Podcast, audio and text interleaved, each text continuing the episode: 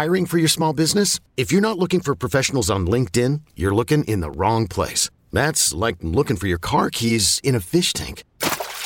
LinkedIn helps you hire professionals you can't find anywhere else, even those who aren't actively searching for a new job but might be open to the perfect role. In a given month, over 70% of LinkedIn users don't even visit other leading job sites. So start looking in the right place. With LinkedIn, you can hire professionals like a professional. Post your free job on linkedin.com slash recommend today. Knowing how to speak and understand a new language can be an invaluable tool when traveling, meeting new friends, or just even to master a new skill. But it's not always simple when you're bogged down by textbooks and structure classes. That's why so many people trust Rosetta Stone. Rosetta Stone is the most trusted language learning program, available on desktop or as an app. It truly immerses you in the language you want to learn, like Spanish, French, Italian, Chinese, and more. You won't just be studying English translations. The Rosetta Stone intuitive process helps you pick up a language naturally, first with words, then phrases, then sentences. Don't put off learning that language. There's no better time than right now to get started. For a very limited time, listeners can get Rosetta Stone's lifetime membership for 50% off. Visit rosettastone.com slash rs10. That's 50% off unlimited access to 25 language courses for the rest of your life. Redeem your 50% off at rosettastone.com slash rs10 today. Ladies and gentlemen, this week on the Rise Together podcast, we have one of the world's leading experts on peak performance. Steven Kotler is here, an author, an award winning journalist. He's the founder and executive director of the Flow Research Collective and has written 12 books, including the national bestsellers The Future is Faster Than You Think, The Rise of Superman, Stealing Fire, a whole host of others. He has been nominated for two Pulitzer Prizes, which is two more than I will likely ever be nominated for. He's had his books and work translated into more than 40 languages, is a regular on every notable publication in the world, and he has a fantastic social media following and feed that I encourage you to check out on Twitter, Instagram, and Facebook. What would the world look like if we all pushed ourselves to have candid conversations with people who didn't look like us, think like us, or live like us? I'm Dave Hollis, and I'm on a mission to learn more about this world by meeting more of the people who live here. You may not always agree with everything you hear, but I guarantee you'll come away more informed on topics you might never have thought to seek out before. This isn't just a podcast, it's a community. And when we raise each other up, we all rise together.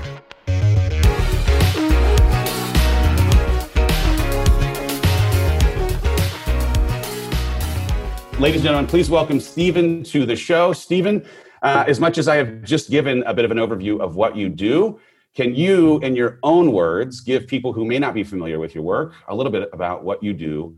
So, I think what I've really done is I spent my adult life studying those moments in time when the impossible becomes possible. And I've done this in pretty much every domain you can imagine in sports and science and technology and art and culture. And whenever you see the impossible become possible, you essentially see the intersection of two things. You see people figuring out how to harness disruptive technology, disruptive accelerating technology. You see people finding ways to extend human capability. So I've written six books about disruptive technology and how people can harness that. And I've written six books about peak human performance. And at the Flow Research Collective, we try to take this a little farther. I think we marry the two because we study the neurobiology of peak human performance. So, what's going on in the brain and the body performing at our best? We use a lot of the same disruptive technologies, artificial intelligence, robotics, sensors, networks, those kinds of things to study this. So, that, that work feels like it's, it's the nexus of, of those two worlds uh, in one company. I love that. You know, the, the conceit of this podcast is to bring people in who have had a different life experience or are just wired differently so that we might create a bit of an empathy bridge between any listener or myself who does not necessarily have what this guest may have. In this case, we've just brought the smartest person that I've ever been introduced to onto the show so that we can maybe borrow a little bit of the insight that comes from someone who thinks just completely differently. Of all the things that you have been working on, I want to start first with some of what comes out of your last book because I am someone who really geeks out about how much hope can come from how fast we are solving problems Uh, I'm someone who's always come back to something like Moore's law and the, the pace with which exponentially things get faster or better. Um, you wrote this book, The Future is Faster Than You Think. And I'm, I'm wondering if you could just talk a little bit about this concept around peak performance and why, inside of a time, a season when maybe it's harder to attach to hope, there are so many things to feel hope for because of the way that things are progressing the way that they are in the world. So let's start with faster and then move our way towards peak performance a little bit. Um, it's it's a mouthful of a question. I'm going to try for the fastest answer I could possibly give Take you. Take your time. You're a mean man. That's all I got to say. You're a mean man, and I don't like you much. So, faster, which is the, sort of the third book in an abundance, bold, and futures faster than you think that I've written. Peter Diamandis. Abundance was about what you were just talking about. It was about exponentially accelerating technology and teams of individuals harnessing this technology to tackle impossible global challenges poverty energy scarcity water shortages healthcare shortages etc bold was sort of the follow-up to that. It was a playbook. People read that read abundance and went oh this is amazing. It's financial technology global challenges and i can make money. Fantastic. Tell me how to do it. So we tried to. And what ha- in faster what we started to know is what started to happen is abundance and bold were essentially about individual lines of exponentially accelerating technology, right? Technology that's doubling in power on a regular basis, but it was robotics, it was nanotech, it was material science, it was networks, sensors, etc., individually. And that's those are powerful disruptive forces. But what started to happen in recently is these exponential technologies are converging. They're overlapping. And the short version is you get a whole is much greater than the sum of its parts effect. When this happens, to put it uh, in perspective and to sort of link it over to peak performance, Ray Kurzweil, head of engineering at Google, probably the smartest guy in the room when it comes to like tracking exponentials and where they're going in the future, has said, oh, in the 21st century, so over the next 80 years, we're going to experience 20,000 years worth of technological change. So we're going birth of agricultural to the industrial revolution twice in the next 80 years. In the next 10 years, we're essentially going to experience 100 to 200 years worth of technological change. That's insane. Think back to, you know, 1921, fast forward to now and just shove that in before 2030 and that was by the way pre-COVID which very well may have right? Peter and i literally were launching futures faster than you think on the day we were in new york on talk shows. And it, the story was us and this weird disease coming out of china that nobody had heard of. And peter looked at me like i like on fox news or something right before they about to segue to us. He's like dude i think the future is faster than we thought. And he right wasn't wrong. And so here's the point. When it comes to 100 years of change in the next 10 years for legacy organizations, legacy companies, this is a big problem. Yeah. Right? This is a massive, massive problem. There's, I mean, corporate longevity has already shrunk considerably.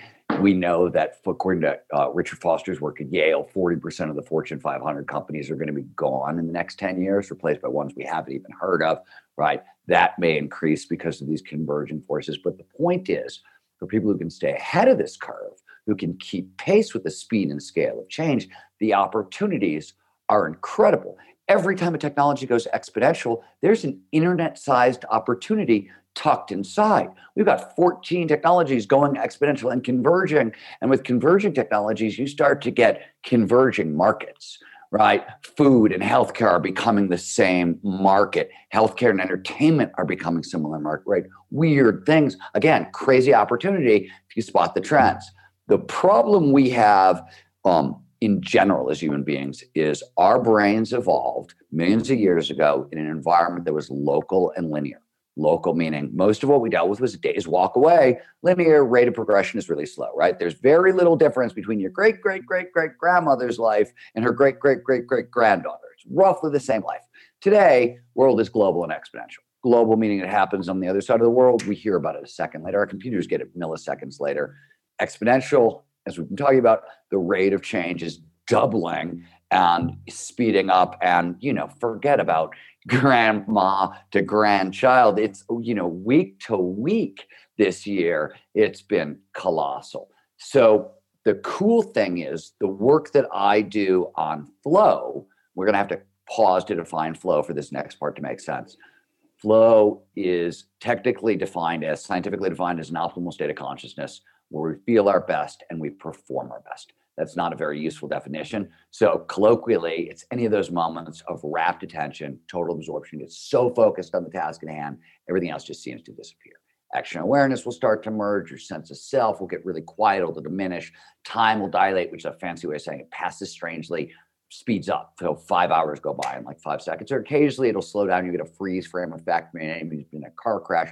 And throughout, all aspects of performance, both mental and physical, go through the roof. So the big deal for this conversation is for reasons that we can get into, the neurochemicals, other things as well, but predominantly the neurochemicals that create the state of flow in our brain essentially surround the brain's information processing machinery.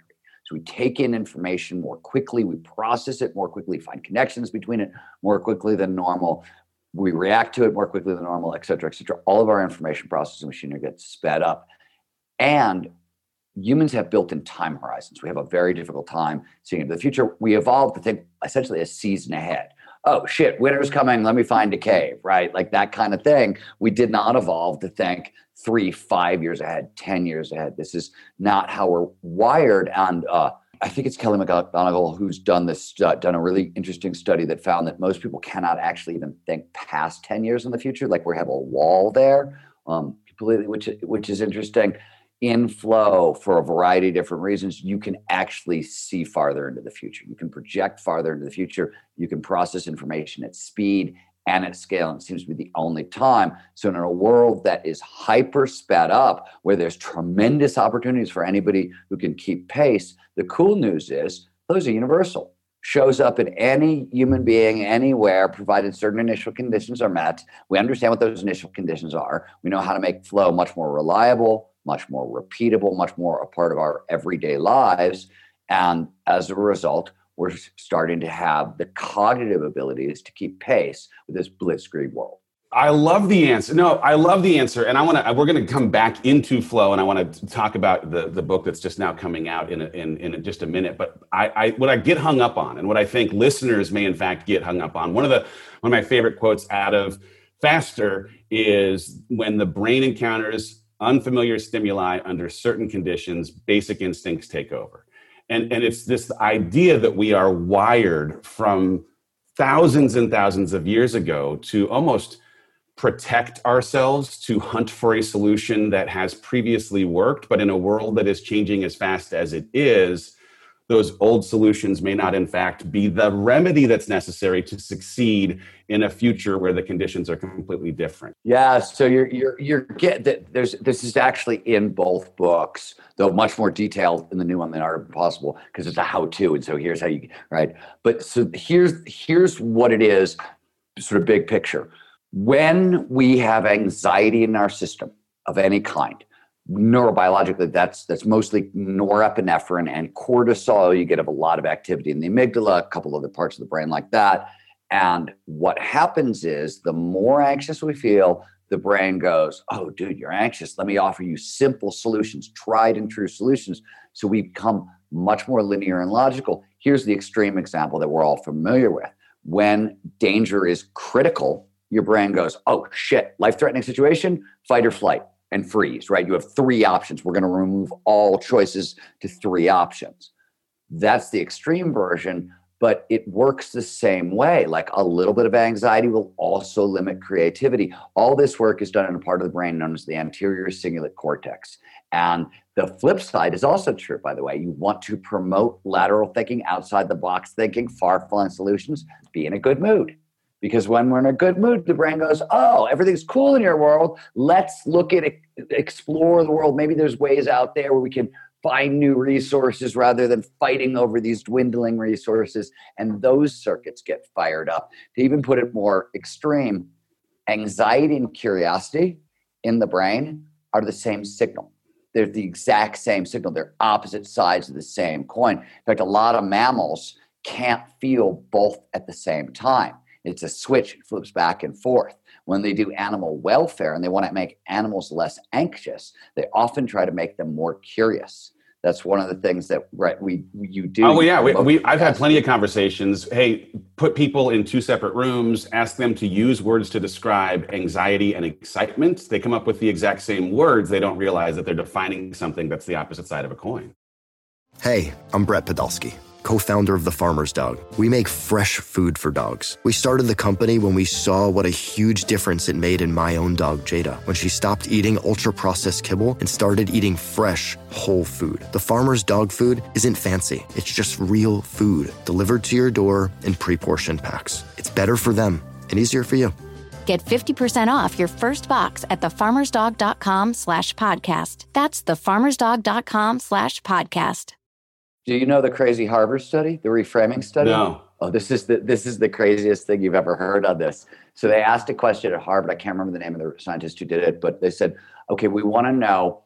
We want to basically activate parasympathetic response, the rest and relax response, and they want to know what's going to work better: cognitive reframing or breath work." So they tested them, and they found that you can basically calm anybody down in about seven minutes worth of serious respiration. Then on the reframing side, they said, okay, stand up, feel the anxiety you're feeling in your gut, and say, I am excited, I am excited, I am excited three times out loud. Reframing works better to calm down the uh, because that's all the brain is doing is right is and there's a lot of really reframing is a very powerful cognitive performance tool for this very reason because you're it can literally switch how we interpret neurochemicals which is which is a potent tool. What's interesting too like against the backdrop of all of this is there is then a thesis that would suggest that risk or something new or having to push into discomfort ends up actually stretching the muscles that you have historically depended on in a way that maybe yeah, that would be called the art of impossible. That would be the next book. Right. That's where right? we're going right now. That's where we're going. If you want. Yeah. Yeah. I mean, of course, for sure. You know, but talk a little bit like so there is an aversion to risk. There is an aversion to discomfort. There's an aversion to what people believe is control. And then they are in 2020, 21, recognizing the absence of it. But if we can reframe the possibility that the unknown, the uncertainty, the risk is actually where you can unlock, might it in the reframing give permission to walk into these spaces because of the things that it will inevitably create for us? Yes, and it, it's it's foundational, right? And there's really, I mean, one of the first things, one of the easiest ways to do this is you have to understand that when it comes to, we don't live in reality. We live in a reality that is predominantly shaped by two things: our fears and our goals. We are goal-directed machines, and we are threat-avoiding machines, and it's that's why anxiety and curiosity are the same signal, right? Anxiety and excitement. That's why they're the same signal. And if you if if you don't have the proper goals if you're not moving in those directions right the anxiety is going to win. You're going to be risk averse. Give somebody a goal and oh my god we used to back when i was a journalist we used to talk about this as away games versus home games. And as a journalist you'd go out on an away game you'd get an assignment the thing the most dangerous words in my entire life ever were on assignment. The things i did on assignment i would never my normal daily life absolutely would never ever consider doing them. But you put me on assignment it's like clark kent into the phone booth and out comes a moron who will get the story under all costs. Yeah. you know i used to laugh about this with you know a lot of uh, photographers who i would travel with who were even crazier than you know I were. Once they were like on assignment, you know, scary, scary things what they would do to get the shot. But it, it and it's just a switch. It's a frame, and because we're goal directed systems, you can quelch the fears. How it's built to work. Yeah, it's interesting too because I've seen you talk on the idea of cultivating grit, and it comes when you actually embrace the benefit that can come inside of this space where your new muscles are being formed because I think there's there's a, there's some part of our humanity that thinks, oh, if we can just get through this thing, then we're not going to have to deal with that next thing. But there is always going to be a next thing, and so the faster that we're able to develop that grit, the faster we're able to wire the new muscles, the better prepared we're going to be for the inevitability of whatever ends up coming next because we cannot get to a place where we can stop problems. We can only hope to create additional preparedness for how to handle them when they show up. This is another question I'm going to sort of answer with a big long answer because you just sort of summarized, I think, like the first quarter of my of, of the new book. and to sort of answer your question and like flesh this out, I have to talk a little bit about what the art of impossible is about. And so where I want to start is when we talk about peak human performance for starters, like keeping pace with the exponential technology, all that stuff that we, we would want, seeing these opportunities, developing grit, all this stuff, what you're actually describing is what I call the habit of ferocity, which is the ability to automatically lean into any challenge before you even know you're leaning in. And I'll and I'll want to let's talk about the benefit of where this comes from before we talk about what builds it, because the benefit is really amazing. And it's one of the things. So for starters, peak performance is nothing more or less than getting our biology to work for us rather than against us. That's all we're talking about. That's all we're, we're doing here.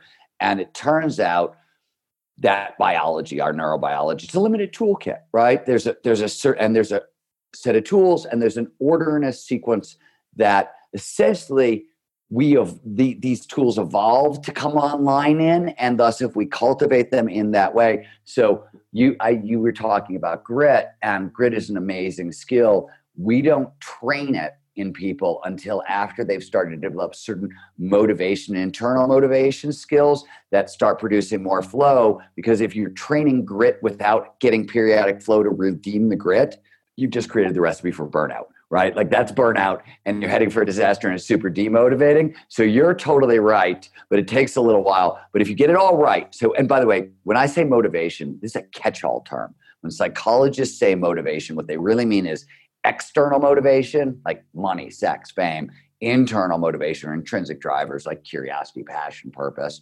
right?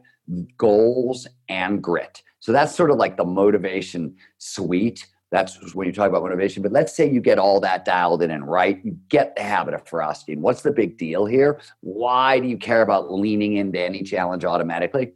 It's really funny, and it gets at another secret about peak performance. This is one of the reasons I think so many people have trouble in our like super impatient modern world with peak performance is that it works like compound interest.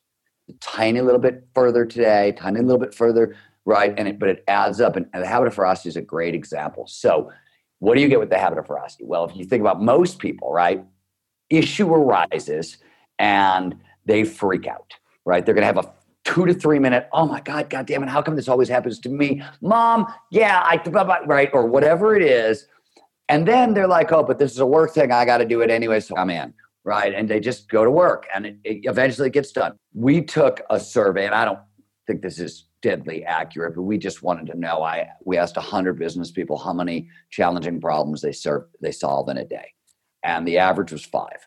So I figured the habit of ferocity, you get about five minutes back a problem, right? Like it's not a big savings. It's five minutes a problem. It's like, you know, normal guy is going to dither for five minutes. Oh, fuck, I don't want to do this. Let me get on Twitter and see if anybody likes me, or let me go check Facebook. And, oh, okay, this problem, right. Then they're in, or whatever it is.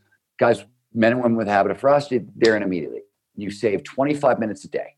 You save three and a half hours a week. You save three and a half weeks a year. Like it's getting a month back. And it's one of the things that's so funny because people talk about top performers. And one of the things they say is they're so far ahead. How'd they get so far ahead so fast? I don't get it. They got there five minutes at a time from leaning into problems automatically rather than dithering the Navy SEALs talk about this in a different way that I think, uh, or and my friend Dr. Andrew Huberman, who's a neuroscientist at Stanford, we do a lot of work with the Flow Research Collective.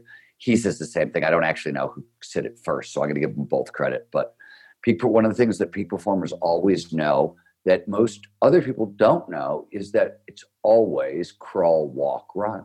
No matter what, it's always crawl, walk, run. So most people, they come to a new skill or a new thing they got to learn or whatever, and most people like, dude, man, I, am not the guy. I don't crawl, man. That's not for me. I don't even walk, man. I'm gonna, I'm gonna figure out a shortcut. I'm gonna get a hack. I'm gonna start at a jog. And they blow a month or two months or three months trying to find a shortcut that doesn't exist because peak performers know there are no shortcuts. Right? The shortcut is don't think about it. You're to suck. That's what starting at the beginning means. That's what crawl, walk, run means.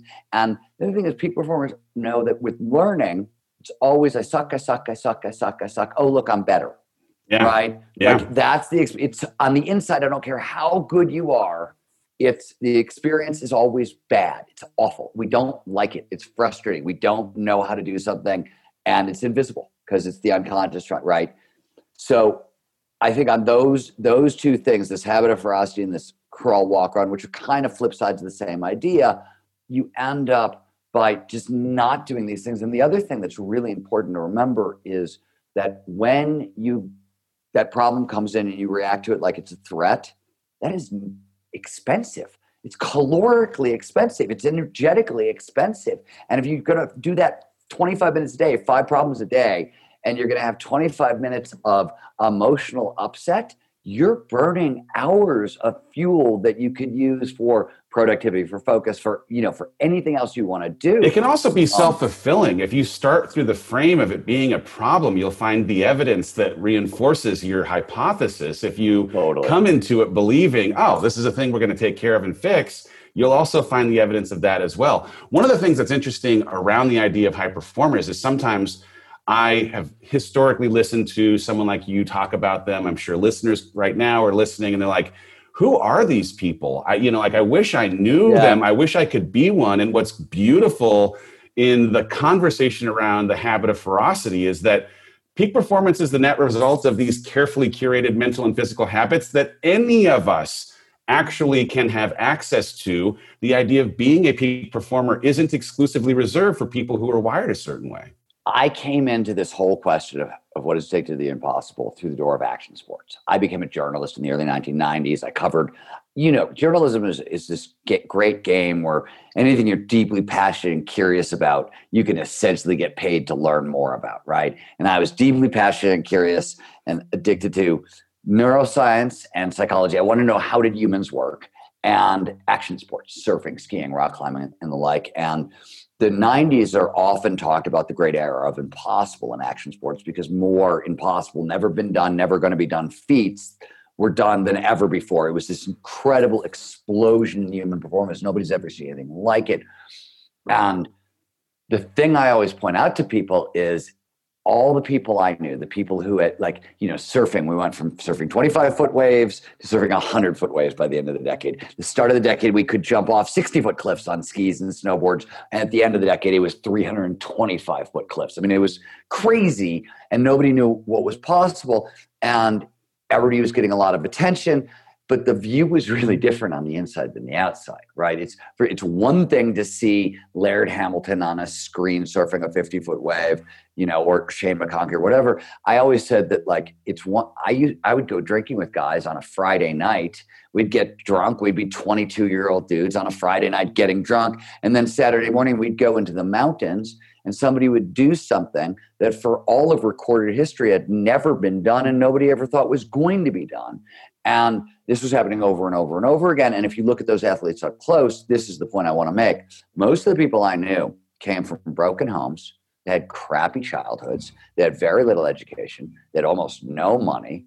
Right? There was a there was a ton of risk taking. There was a lot of drugs and drinking. This is a normal like collection of things that lead to like you know death, jail. They don't lead to reinventing what is possible for the human species over and over and over again. And yet, it turns out I, you know, as a guy who's I've probably been in the room more times when the impossible became possible than pretty much anybody else alive because I've, you know, sort of done it for a career and it was my beat as a journalist and whatever. And I have met people who've done extraordinary things, but none of them, none of them started out extraordinary.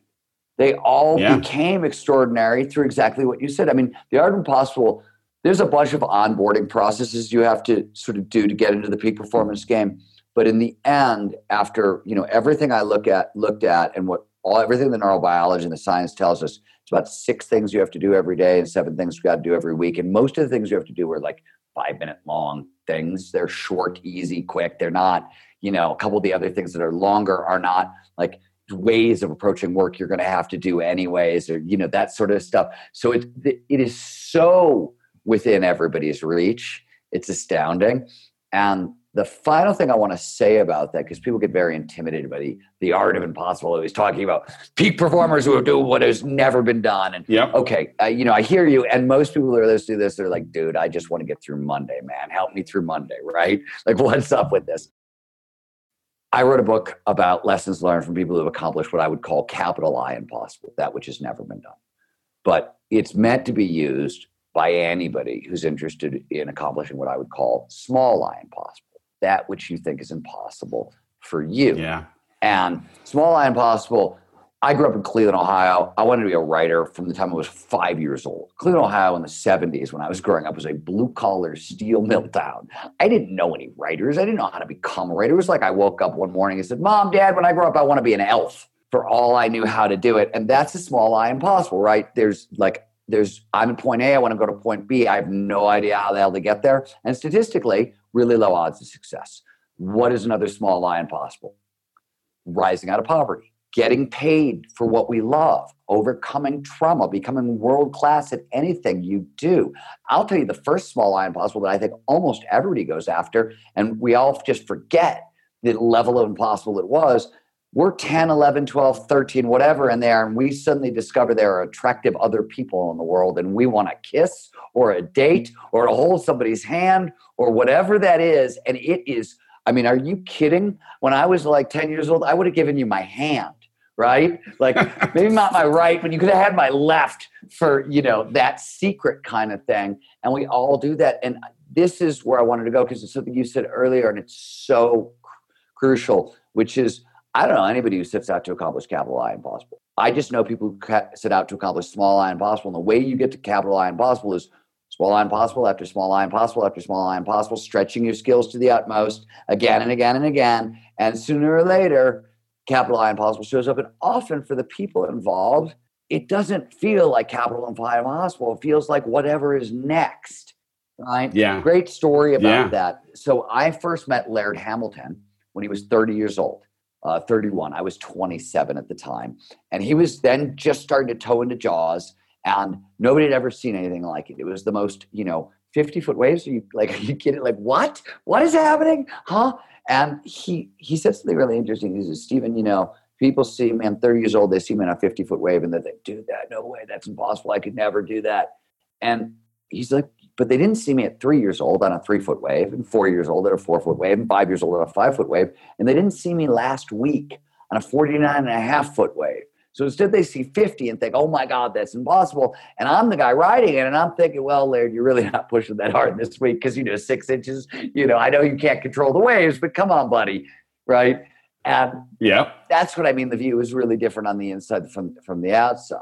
One of the things that's interesting in just the conversation about the pursuit of the little I impossible ends up coming back to the motivation pieces that you spoke of.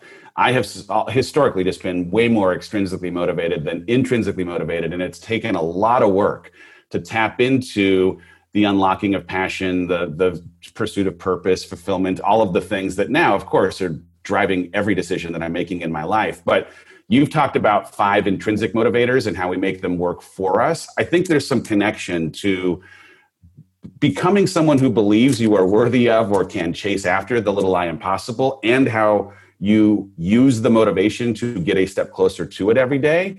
Do you is there a connection? I think, well, of course. And I think, so first of all, I think everything you just said makes total and complete perfect sense because what the science shows is if you want to tap into motivation, you actually got to start with extrinsic. You have to take care of your basic needs, have a little left over for fun. Now that now, mind you, if you're really wired for extrinsic motivation, maybe your basic needs are a lot bigger than somebody else's, right? That that Sure. that could be the case, etc. But the research is really clear on this. Like if you're anxious about how am I going to pay my bills, how am I going to pay my rent, how am I going to support feed my family, any of those questions, you're producing too much of anxiety. So you got to start with extrinsic motivation, anyways, um, as a general rule.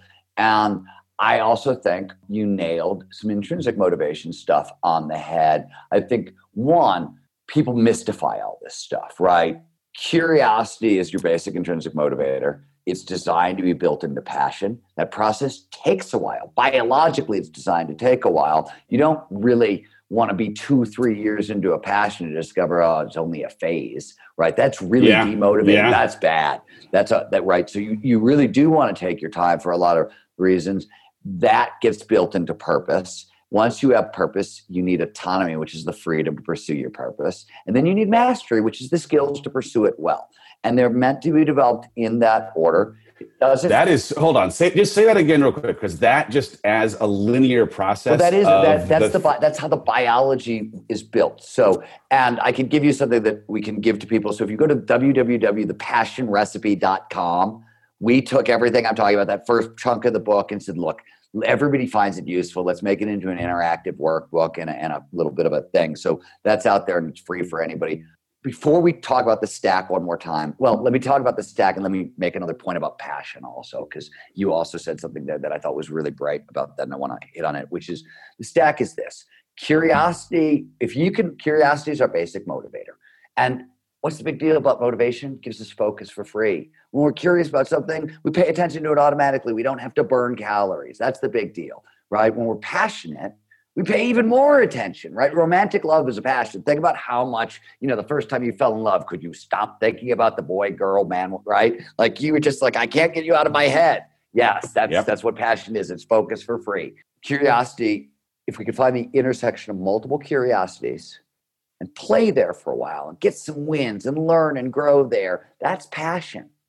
And passion, this is the mistake so many people make, and they make it today because A, they're impatient. What is my passion? What is my purpose? And B, they forget something really foundational, which is like if I ask you, give me an example of athletic passion.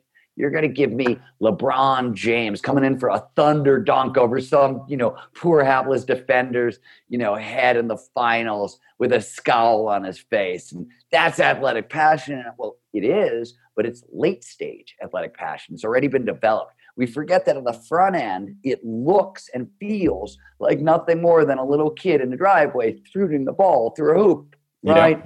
And Yep. being frustrated and scared and hopeful and all those, it doesn't feel or look like we think it does because what you're looking at is something that was earned and cultivated over 20, 30 years. Then you get that, right?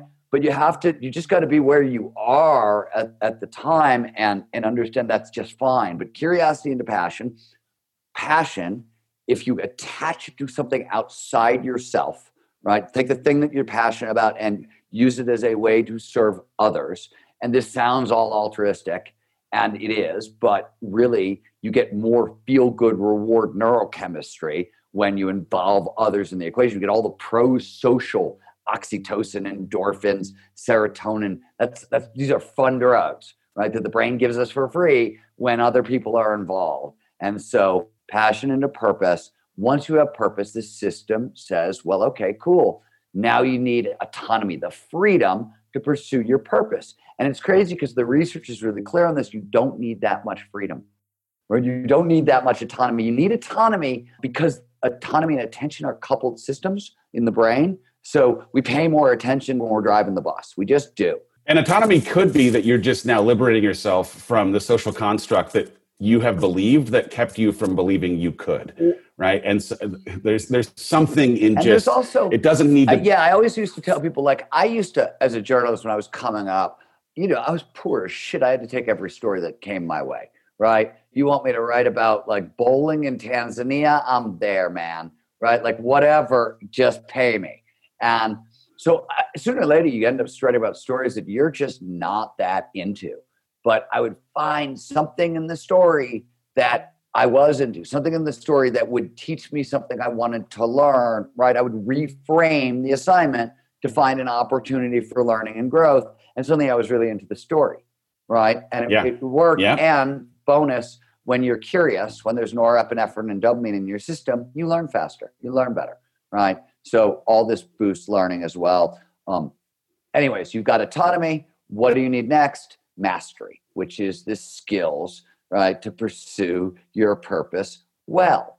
That's and that's the stack. And what do you So and once you get that, then you need goals because you got all this stuff. And well, where am I going? Okay. And it turns out we need three levels of goals, like mission level goals, high hard goals that feed into the mission level goals, and then clear daily to do goals that feed into our higher goals, feed into our. Then the whole system is pointed in the same direction. Two things happen at this point, by the way. One, a lot of the stuff we've been talking about are flow triggers. We can talk about why, but all autonomy, mastery, passion, purpose, curiosity, all these things drive focus. Anything that drives focus into the present moment will help create flow.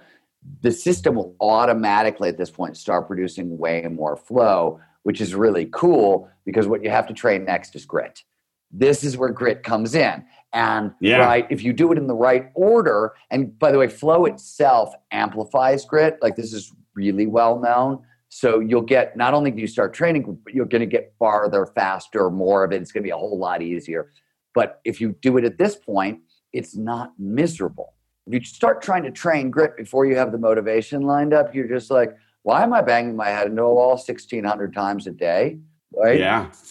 What's crazy is the the convergence that's happening in the universe outside of us is now meeting the opportunity for convergence inside of us because there is as you have these things converging the thing that snaps flow that allows you to actually keep pace with the way the convergence is accelerating the world around us. Oh, I love it. I love it. All right, let's talk let's talk about the art of impossible. From what I can say, it's the, hey, decoding these secrets of elite performers, you call it peak performance primer. What would you hope for someone who picks this book up to get from it? Why did you write it? Just give us everything and anything about Impossible. So, because the thing is, there's almost nothing anybody wants that isn't tied to the biology of performance, meaning you want meaning, well being, happiness, peace, and calm. The people with the most flow in their lives are the people who score off the charts for overall well being life satisfaction, happiness, right? The people who are the world's best performers also have the most flow. So these things are, there's really nothing you, you don't want that isn't tied in here. Now, this, I'm not saying my book is for everybody, but I am saying that that, that is because there's just our biology, getting our biology yeah. work for us rather than against us. And, you know, I wrote this book for a number of different reasons. One, I wrote this book because after 30 years of studying this stuff on the front lines, the lesson over and over and over and over and over again is we are all capable of so much more than we know. A. B. Human potential, human capability, our capability is invisible, especially to ourselves. And that, you know, and how do you figure out what you're capable of? By doing exactly what you talked about at the start of this, right? You, you stretch your skills to the utmost again and again and again. And as that compound interest starts to build up, you start going, oh my God, right? And it, your life starts to you start to exceed your limitations then your life starts to exceed your expectations for your life and then you're really into the realm of oh my god what actually is possible for me then it yeah. gets super super super interesting and this is available to anyone anywhere and it's not the craziest thing about it this is not about the book but i just think it's worth pointing out loud this isn't always true there are exceptions, and I can talk about them. But as a general rule, if you've made it to adulthood, you've already felt as bad as you're going to feel in this world. I'm not saying you won't feel it again, but it's not actually, unless you experience the death of a child or chronic unemployment, the research is really clear because of emotional set points. You've already lived through it. You know, you may get it again for like two or more days in a row, but you already have figured out how to survive it. So, really, the question you got to ask yourself is like, how big do you want to go? Because you've already experienced the worst that you're going to get one way or another. So, right, if that's already happened, how big do you want to go? Right? Like if it, yeah. you already the worst has already happened. Trust me, emotionally, right? That's that's what the science tells us, which is really a wild thought for most people, but it's true. I, I it's interesting because I'm in a season where I am myself trying to understand how to more fully unlock the gifts that live inside of me, I tend to have a conversation a little bit through the lens of, hey, I've, I've been put on this planet by a creator with an intention for me to exploit fully. Like self actualization is my honoring the thing that I have been afforded in gifts. And so, this book and the conversation around peak performance and getting into flow and becoming isn't so much about the pursuit of abundance, the, the, the, necessary like building of an empire, or frankly, almost anything that ends up being material more than it is the way I want to feel about myself when I'm by myself for knowing that I have honored the creator's intention by fully tapping into and accessing the things that exist inside of me that I might not myself have even believed existed. Here's what I want to this is one of the other big things that I learned writing the book. It was the most shocking thing I learned writing the book, like where I was like, oh my God, I can't believe this is true. Because there's a flip side to everything you just said. It's really important to point out. Art of Impossible is a book about how do you go big, right? How do we tap into our full potential? How do we utilize our full gifts? That's what the book is about. But what the science shows consistently, and I'll go into a lot of detail, is not only are we designed to go big, are we designed to go after our fullest potential, not going big is bad for us. Abraham yeah. Maslow put it this way, this famous psychologist, he said, whatever a human a person can be, they must be.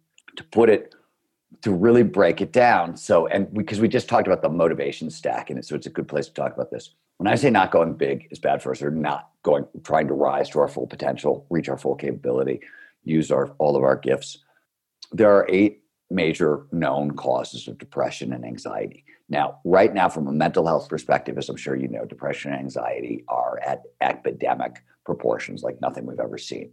One out of 10 yeah. adults is going to be depressed or anxious and need medication over the next year. It's the largest drain on kind of public health dollars. And to boot, somebody kills themselves once every 12 seconds, which is insane. You're literally suicide has surpassed automobiles is the number one cause of death in the world, which is nuts. You look at the causes of depression and anxiety, and there are eight of them. And the ones that get the most attention are genetics or uh, trauma right? My genes are bad. I can't produce enough serotonin, so I'm depressed. Or this really horrible thing happened to me and I can't get past it, and thus I'm depressed and anxious. True, okay. But if you look at the data, what the data shows is that never does genetics alone lead to depression.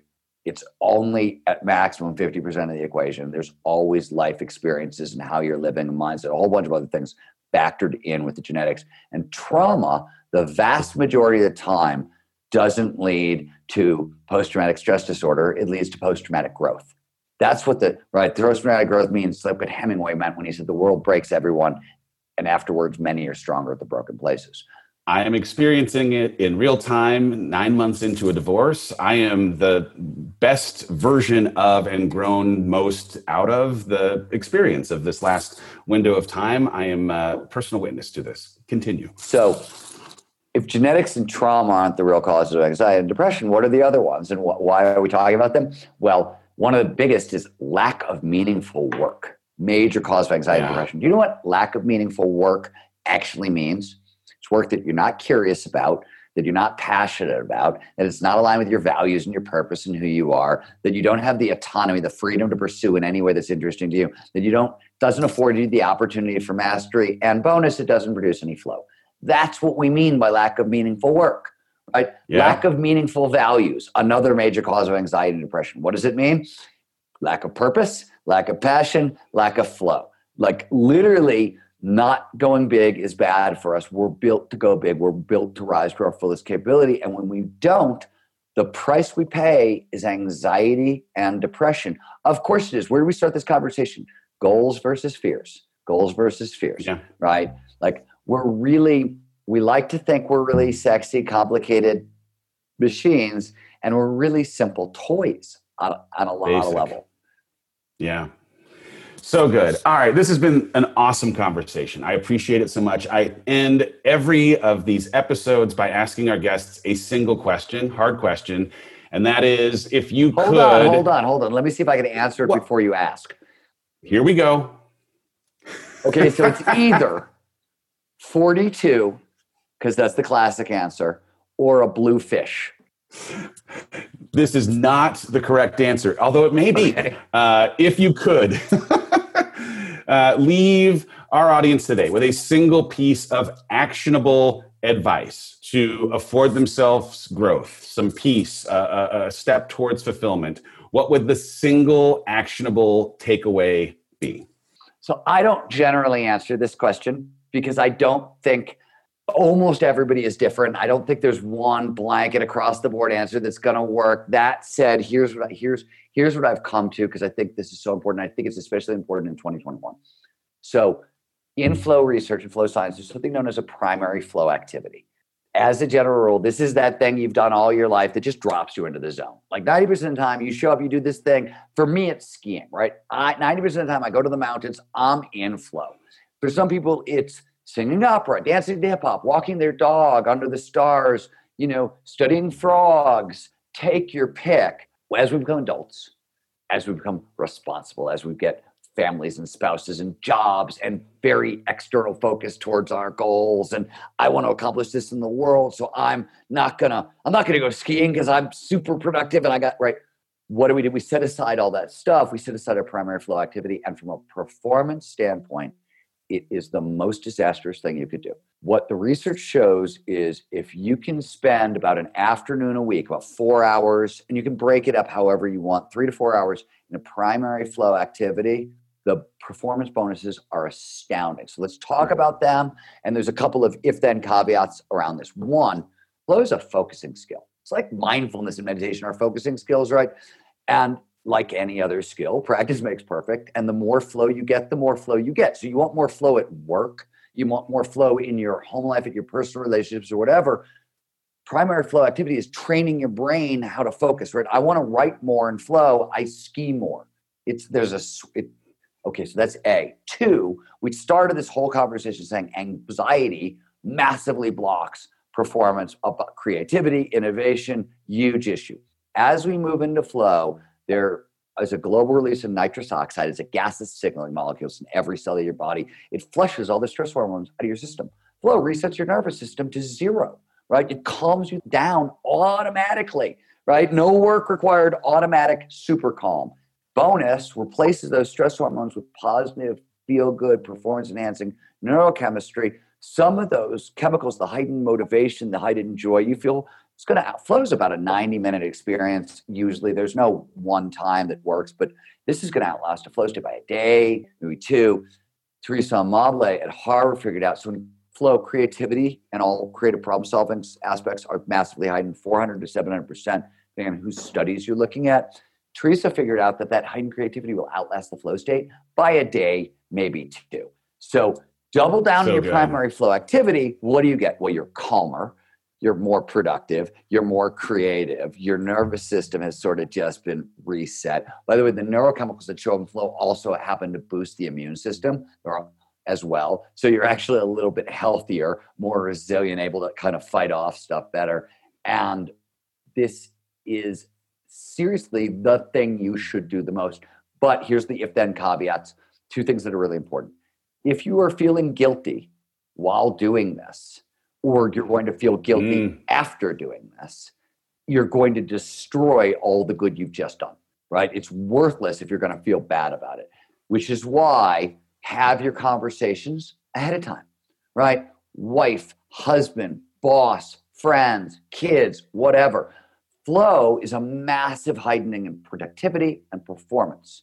So you go farther faster. What ends up happening is you start getting time back in your life so all the people who don't want you to do this because they want your time, you're actually getting more time to give to them, but it just feels like you're stealing more time. And you have to really talk about this out loud. Like I've been married to the same woman for 15 years. I'm the world's leading expert on this. I ski all the time. And you know, every now and again, she's like, "Well, have you having fun skiing all the time?" You know what I mean? Like, he knows why. Yeah. But also, she's getting the better getting version better of you. She knows why, but right? this is human nature too. Like it's going to happen. So, like, have your conversations in advance. Don't feel guilty about it because you're literally just working against it. So, this is the one thing that we should really do, and especially here in 2021, we just came through a very, very hard, chaotic year. We're all running hot right now, and calming down your nervous system alone by rekindling this stuff is just going to be a, a bonus. It's going to make 2021 so much easier.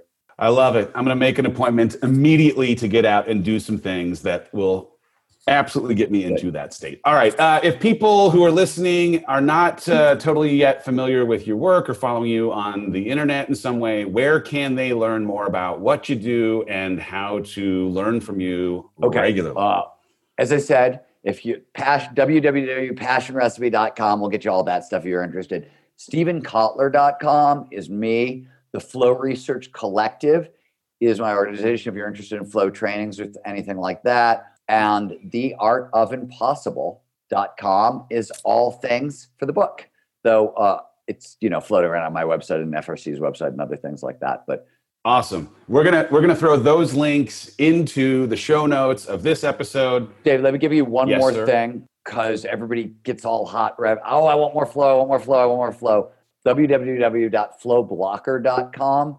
So there's six major blockers that people run into in like standing between them more flow. We just built a diagnostic. So that's free for people out there. Um, it's really it's pretty self-explanatory. It'll diagnose you and these are the steps you should take to you know fix this problem. So flowblocker.com is also available. So good. I am so fired up. I love this conversation. I love the way you think. And if anything, I hope that anyone who is listening feels the permission to believe themselves capable of high performance and understands a little bit of what it might take to unlock what exists readily available inside of you. Ladies and gentlemen, please take a picture of this episode on the device that you are listening to it on. Tag myself and Steven. Share it with every single human you've ever known in your entire life. And between now and next week, get out and get into flow. We will see you next episode. Thank you. Thank you, Dave. Steven. Rise Together is hosted by me, Dave Hollis. This show is produced by Chelsea Harfouche and edited by Andrew Weller, with production support by Sterling Coates. Cameron Berkman is our executive producer. Rise Together is a product of the Hollis Company.